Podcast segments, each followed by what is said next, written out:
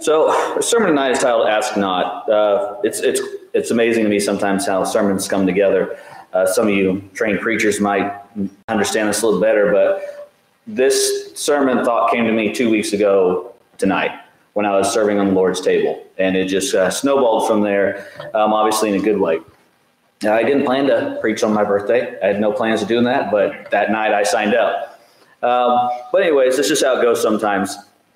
On January 20th, 1961, some of you were alive at that point, some of us were not.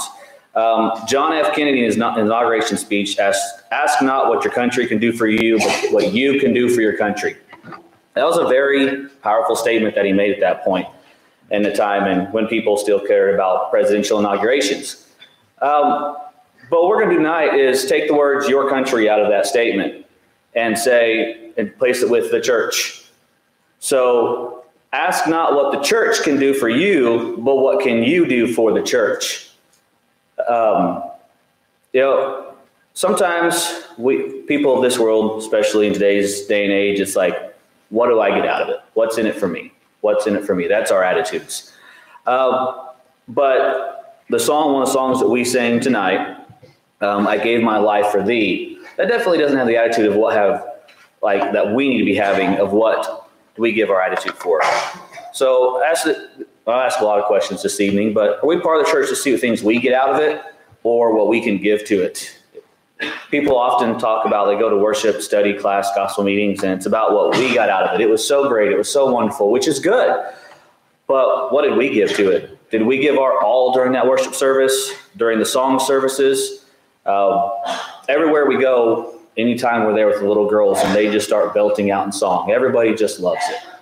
They're little, they don't know better, but they're giving their all when they sing. They are singing and they're happy to be singing to God. And it brings smiles to people's faces. And you look over down the pew, and not to be judgmental, but you see people who've been members of the church for years and they barely open their mouth to sing. What are we coming to church for? What are we coming to worship for? Is it just to sit here, to check a box, or is it to give our all to God? So again, I said these thoughts came out of the song, I Gave My Life for Thee. So first thing we're like, what hast thou given for me? I just sitting there as I was thinking about this, can you imagine how narcissistic and selfish it would if somebody walked up to you and said, hey, what have you given to me today? We would look at that person like they're probably crazy. But God did give a lot to us, and Christ gave a lot to us. And so he does. In this song, the words of the song are make us to think of what have we given to Christ? What have we given to him? And so I ask, what have you given to Christ today? What can we give to him each day? And there's a lot of things we could go into. I just picked a few of them. And so I want to look at, first off, time. Have we given Christ our time? Have we given the church? Have we given the kingdom our time? 2 Timothy, in 2 Timothy it says, study to show yourself approved. And then 2 Timothy 2:15, it says, be diligent to present yourselves approved to God. A worker does not need to be ashamed, rightly dividing the word of God. In order to rightly divide the word of God and to show ourselves approved, we have to spend time. We have to spend time in the truth. It was my birthday today. Lisa got me a book, and I said, can you find me an extra hour in the day to read this book? I do find time to read, but for the last 2 weeks, what I've been spending my time on is preparing a sermon. And so to do this, I had to take the time. I had to spend the time I would normally spend reading books. I was doing a sermon. We think about the Bereans. We obviously had our summer series, and this verse came up several times during our summer series about what the Bereans did. In Acts 17:11. The scripture said these were more fair-minded than those in Thessalonica, and that they received the word with all readiness and searched the scriptures daily to find out what they sow. I remember a while back, I think it was Brother Paul said, when you're looking for a definition of a word, you don't go to the English dictionary, you go to the Greek dictionary. I went to both just to compare them, but I definitely did that. But the Thessalonians, they searched it daily, not just Sunday, no Wednesday, gospel meetings. My kids are funny. I can probably use them more than they want to be used in this lesson, but it's like come Sunday and they're like, where's my Bible? They're obviously not in their word every single day, reading it, especially the little ones. We keep their Bibles up where they don't tear them up. But we shouldn't be like that as an adult. It shouldn't come Sunday and you're on a mad search to find your Bible. We should know where it is because we should have been reading and studying it. So according to Greek definition, daily is the interval between sunrise and sunset. And then Oxford means occurring every day. So the Bereans obviously gave the scriptures the time. Again, that was our thought here, is what are we giving Christ? Are we giving Christ our time? The Bereans gave the scriptures the time needed to understand them. So my question for you is, do you give the scriptures the time needed to understand them, to study them? Paul goes on in 1 Timothy 4:13, says, till I come, give attention to reading, to exhortation, to doctrine. Give attention. You know, we tell, again, I think about my children. I'm telling, trying to tell them something, pay attention to me. Pay attention to what you're doing. Now, do we give attention? Are we focused? We live in a very, very distracted world. Every day, every moment, something is coming at you. I spoke about this a while back on one of our summer series, the number of advertisements and how much money goes into that. But distraction is a very powerful tool of Satan's to distract us.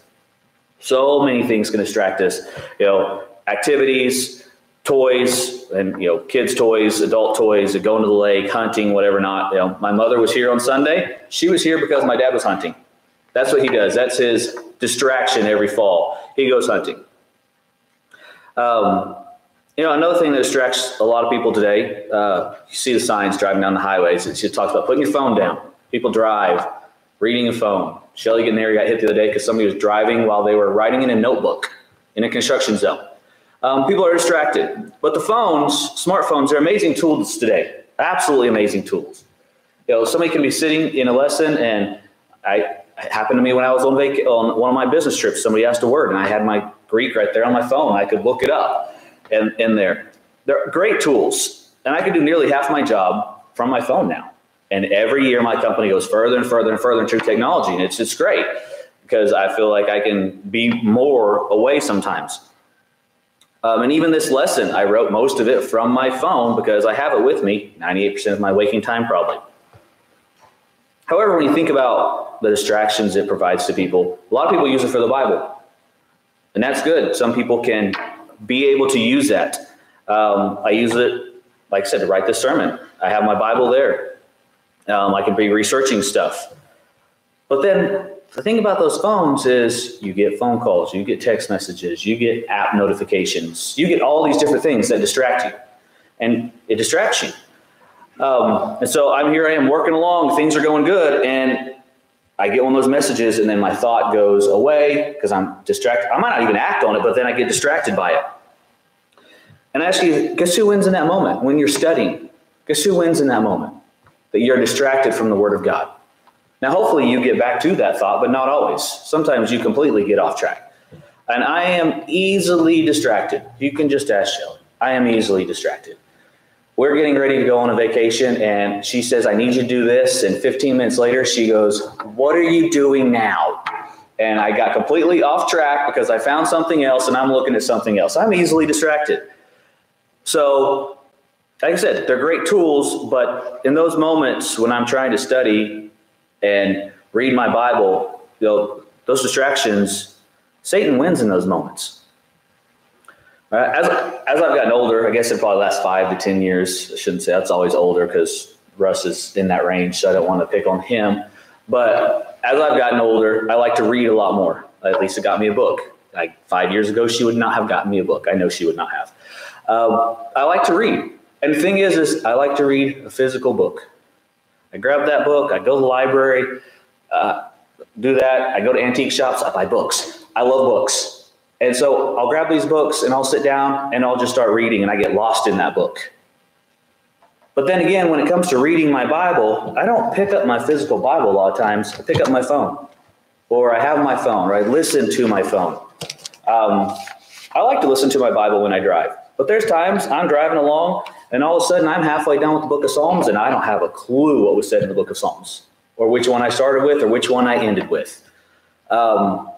Because driving comes with distractions. So I just ask myself, why do I cheapen listening and studying the Word of God to my phone when I don't do that with other things?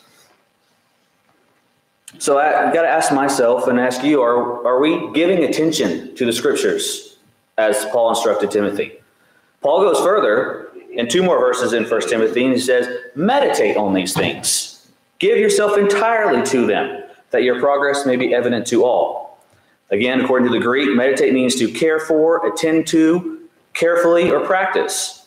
And then the Oxford says to think deeply or carefully. Brother Jeremy Northrow, Chuck and Jody's son, and several of us know him and are related to him, but he's a trained family therapist. Currently, he's teaching at the university, teaching counseling. But he also holds family and marriage seminars. And one of his points during all of his lessons, and we've, especially family members, we've heard it many times, is quality over quantity. Or he says quantity over quality, which one, every which way he goes. Now, again, I am not doing a family seminar, marriage seminar. I'm first one qualified. But it still applies to our Christian lives today. Quantity versus quality. I attend worship every time. That's great. That's a start. But do you participate? Do you listen? Are you an active person in worship service? Or are you distracted?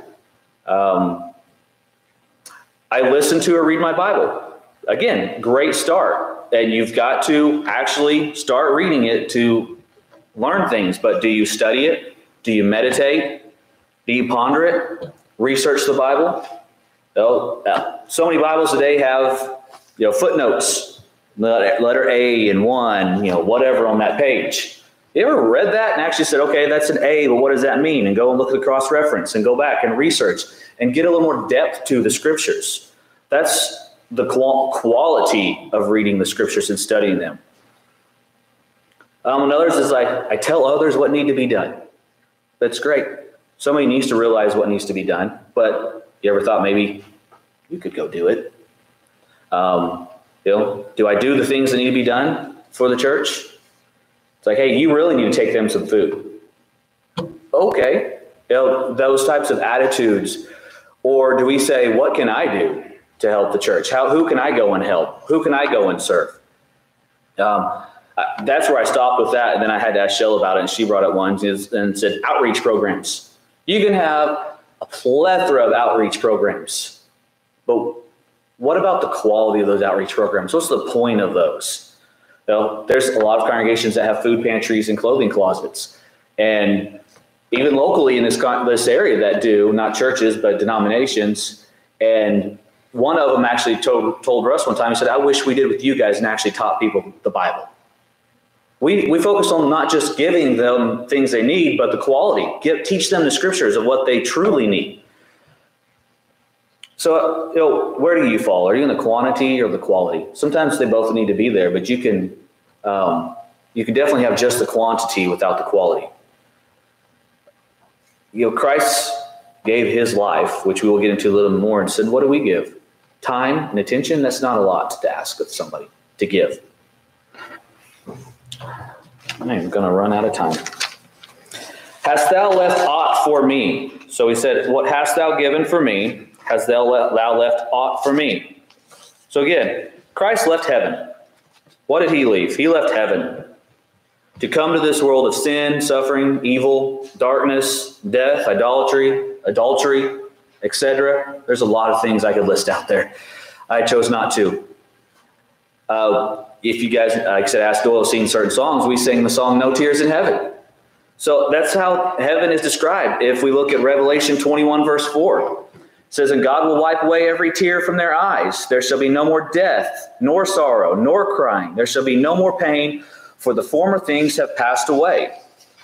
So again, heaven is this, no tears, no death, no sorrow, no pain. He goes further in 21:25, and he says, its gates shall not be shut at all by day. There shall be no night there, no night. And then in John 14:2, he calls it a place of many mansions. Sounds like a really great place that I'd want to be. He left it all. He left it all to come to this earth, to suffer, and to die for us. What have we left for him? He left an amazing place, and then it's amazing how so many people in this world cannot leave behind an evil place. John 3:13 says here, and everyone who has this hope in him purifies himself just as he is pure. We must purify ourselves from this world. We cannot be of the world and be of God. Think about the Israelites. Shell and I are studying Hebrew History 3, I think. OABS, I picked it up in second class, and we're on the third class now. You think about the Israelites. They refused to fully remove the Canaanites, the Amorites, and other nations from the land they were given. And they were forever mixed with them. They are forever troubled by those nations because they refused to purify themselves. They refused to fully follow the word of God. And they were continually brought down by the sins of those nations. Solomon, oftentimes said as the wisest man to ever live on earth. I'm going to have to agree with Chuck with this one, and I think it was Christ and not Solomon when he said that a while back when we were having a conversation. But he was brought down.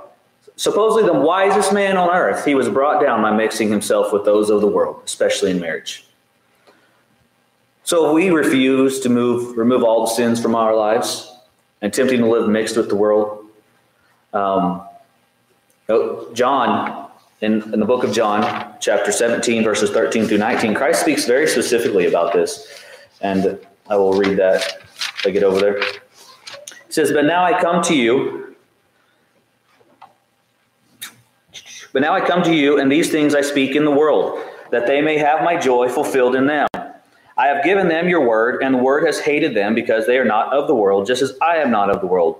I do not pray that you should take them out of the world, but that you should keep them from the evil one. They are not of the world, just as I am not of the world. Sanctify them by your truth. Your word is truth. As you sent me into the world, I also have sent them into the world. And for their sakes, I sanctify myself, that they also may be sanctified by the truth. Yes, we're in the world, but we're not of the world. We have to put the world away. We have to put the pleasures and the sins of this world away. We cannot be mixed with the world and truly live for God. Sometimes those mixtures aren't necessarily always evil and sins, but they're riches of the world. Think about the rich young ruler who refused to leave his riches behind. And Jesus said, if you want to be perfect, go sell what you have and give to the poor, and you will have treasure in heaven, and come follow me. But when the young man heard that saying, he went away sorrowful, for he had great possessions. Possessions, again, are a very big distraction in this world today. Obviously, although some people don't want to work at all, so I don't know what they expect to live on. So ask, what do, have, or will we leave behind for Christ? Christ says you are supposed to leave behind your mother and father, Matthew 10:37. He goes on in Matthew 10:37, so just leave your sons and daughters. How often we see people, especially older faithful members of the church, who have had to leave behind sons and daughters who have fallen away. We have to leave behind riches, as the rich young ruler had to do. We have to leave behind sins of the world. There's many, many places throughout the scriptures where you can read lists of sins of the world. I'm going to read 1 Corinthians 6, 9 through 11. He says, do you not know that the unrighteous will not inherit the kingdom of God? Do not be deceived. Neither fornicators, nor idolaters, nor adulterers, nor homosexuals, nor sodomites, nor thieves, nor covetousness, nor drunkards, nor revilers, nor extortioners will inherit the kingdom of God. And such were some of you, but you were washed, but you are sanctified, but you are justified in the name of the Lord Jesus and by the Spirit of our Lord God. And I pray that's true, that we have left those things behind. Looking around this congregation, I can say confidently, I believe nearly all of you have. I don't know everybody and what everybody has going on in their lives, but I believe most of you have. So what have we left for the kingdom? Jesus left heaven. What can we leave? What are we holding on to and preventing us from fully worshiping God? Next, what hast thou borne for me? What do I bear for Christ? There's negative and positive things you can bear for Christ. There are trials, afflictions, tribulations, persecutions, mocking, hardships, teasings. Those are negative things. But what about bearing the burdens of others? When we bear the burdens of others and help them through hard times, we're bearing those for Christ. Are we bearing our Christian duties and responsibilities, as we can read in Galatians 6:5, and bearing our burdens, Galatians 6:2? Are we bearing the burden of teaching the lost, taking it on ourselves, or are we just putting it all on other people? For those of us that are having children, the task of raising children. Anybody who will raise children said sometimes it's a burden, but it's a good thing that we have to have. And do we bear those burdens, and do we do them cheerfully, or do we do them at all? We often bear a lot of things for our jobs: stress, bad attitudes, foul language, inappropriate gestures or activities, poor work ethic, poor leadership, poor company values. The list can go on and on about that. And what do we bear those things for? It's really, paycheck, benefits, providing for our families. Those are all good things, absolutely. However, what we have to bear for the church and what we bear for the kingdom provides an eternal reward, not a short-term one on this heaven, on earth. And we need to be thinking about that. Do we bear our cross and follow him? Every time somebody reads this scripture, I always think about this one, because I like this one better than all the others, even though they're all scriptural. But in Luke 9:23, he says, "Let him deny himself and take up his cross daily and follow me." The other two accounts just say, "Take up his cross." But I've hung on to this one in my mind. I said, I just like it better. But that's the question. Do we take up our cross daily and bear it for Christ? Do we bear the scruples of the weak? Sometimes we have to deal with the weak and teach them and help them. Romans 15:1, he says, when then who are strong ought to bear with the scruples of the weak and not to please ourselves. We need to help the weak. It's not always what we have to put up with. It's also what we produce. Do we bear good fruits? Galatians 5:22 through 23. That's what we also have to bear. Fruit of the Spirit: love, joy, peace, long-suffering, kindness, goodness, faithfulness, gentleness, self-control. Against such there is no law. Sometimes you can look at a Christian and go, where are their fruits? You can ask, where are their fruits? It's difficult, or the fruit of the Spirit in this case, but we can produce fruits. I pray we don't bear false witness. Romans 13:9 says, "You shall not bear false witness." So again, there's another negative that you can bear. Or do we bear with the word of exhortation? I've heard it said several times in lessons, but somebody say that lesson stepped on my toes, and the preachers say, "Well, I was aiming for your heart." I think Brother Tommy Stack said that maybe in the gospel meeting, and I've heard others say it. But we have to bear with that word of exhortation. Sometimes we get encouraged or exhorted, preached to, taught in class, things that we not say like, but they're the truth, and we need to accept them, and we need to understand we need to change our lives. Hebrews 13:22 there, the writer of Hebrews says, "And I appeal to you, brethren, bear with the word of exhortation, for I have written to you in a few words." Sometimes we have to accept and bear those words of God, even though they might prick our conscience. And then, "What hast thou brought for me?" What do I bring for Christ? My all or some. We sing the song, "None of self and all of thee." And it starts out, "All of self and none of thee," and it ends with "none of self and all of thee." Sorry, it ends with the "none of self and all of thee." Are we bringing our all to Christ? Our closing hymn and our closing song this evening is "All to Jesus I Surrender." Can you sing that one completely and all honestly, that "All to Jesus I Surrender"? Romans chapter 12 is a great passage that I really like to read, and it's encouraging. And it talks about a lot of things that a Christian is supposed to be. My Bible has a heading on it like "the Christian, behave like a Christian." But the question is like, so what do I bring? Do I bring my body as a living sacrifice? Romans 12:1. "I beseech you, Therefore, brethren, by the mercies of God, that you present your bodies a living sacrifice, wholly acceptable to God, which is your reasonable service. I won't read the whole chapter, but many of these will come from that. Are we bringing a transformed mind? Not a mind not of the world, but a transformed mind that's been transformed by the Scriptures. Are we bringing your love for the lost and for the brethren? Do we bring that to church?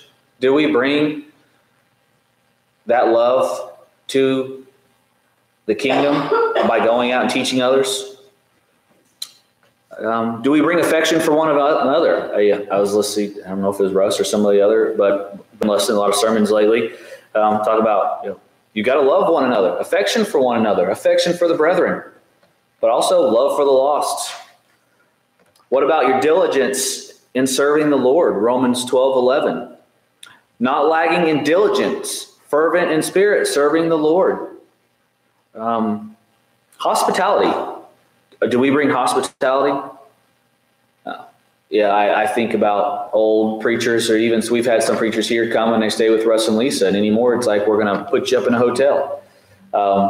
You don't have to think about you over there. I don't know if that's always the case. I know that the Branson Lectureship takes care of their preachers at all points, but I feel like that's sometimes the attitude of some people. Like, put them up in a hotel. We don't have to spend time with them. We don't have to talk to them. But it's hospitality for anybody. How about my encouragement to others? Sometimes the smallest word can be encouraging to another member in a tough time, or when they're not in a tough time. My last sermon, I got up here and I said, this is a tough part for an untrained preacher. And I had somebody comment and say, you're not untrained, you're self-trained. And that was a compliment to me. It really changed my attitude about it. Yes, I didn't go to school, but I know how to read, I know how to study, and I can read the Scriptures and learn to understand them and be able to preach. How about your generosity? Proverbs 3:27. Here, the writer in Proverbs, Solomon, says, let's get there a minute. Do not withhold good from those with whom it is due, when it is in the power of your hand to do so. Generosity to those around us, not just in giving, but in what we can do. How about our good works? Do we bring our good works? There's a whole lot of things we can add to that, and each one of those could be a sermon all on their own. But as we think about those things, what has thou given for me? Right? Yep, what hast thou given for me? What hast thou left aught for me? What hast thou borne for me? And then what hast thou brought for me? So this year, it is my birthday today, as many of you have said, and it's been mentioned, but I'm entering my 42nd year of life. So I asked myself, should I be asking myself, what can God do for me this year? Or what can I do for the kingdom? What can I do for God in my 42nd year? Now, the church is described as the bride of Christ.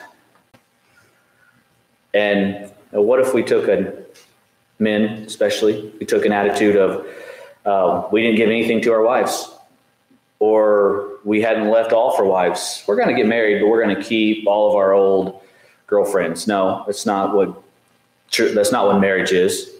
If we did not bear all for our wives, if we did not bring gifts to our wives, and it's not necessarily physical things, but I don't think we'd have a very good relationship if we didn't leave all those things. I've been married 20 years. So it's 20-year anniversary as well. We'd have a pretty rocky relationship. It wouldn't be very good. But that's how some people want to treat the church. It's how they want to treat the kingdom. We don't want to leave anything behind. And it's not just a box. The kingdom, the church, worship, study, being with the brethren, it's not a check a box. It's not, hey, I went to church once every 6 months. It's Easter. It's Christmas. I'm good. Check the box. I'm going to heaven. That's not what it is. And it's not that way in relationships either. You can't have a relationship with somebody that you don't ever see or don't ever talk to. You wish them happy birthday once a year and say, I'm good. That's not a relationship. In order for us to have a relationship, we have to ask ourselves, what have I given for Christ? What have I left for Christ? What have I borne for Christ? And what am I bringing to Christ? If we can answer those things all in a positive of what we're doing for the kingdom, we can say we have a relationship with Christ and we have a good one. And we are being, sports analogy, we're being a net positive to the church instead of a negative. We're not taking away from the kingdom. We want to be somebody that gives to the kingdom and that gives to the church. So as we conclude this evening and we start to sing our song, All to Jesus I Surrender, I want you to really think about those words. And if you cannot honestly sing that entire song in all truth and all honesty with yourself, there's an opportunity to make yourself right with God this evening. Let's stand and sing.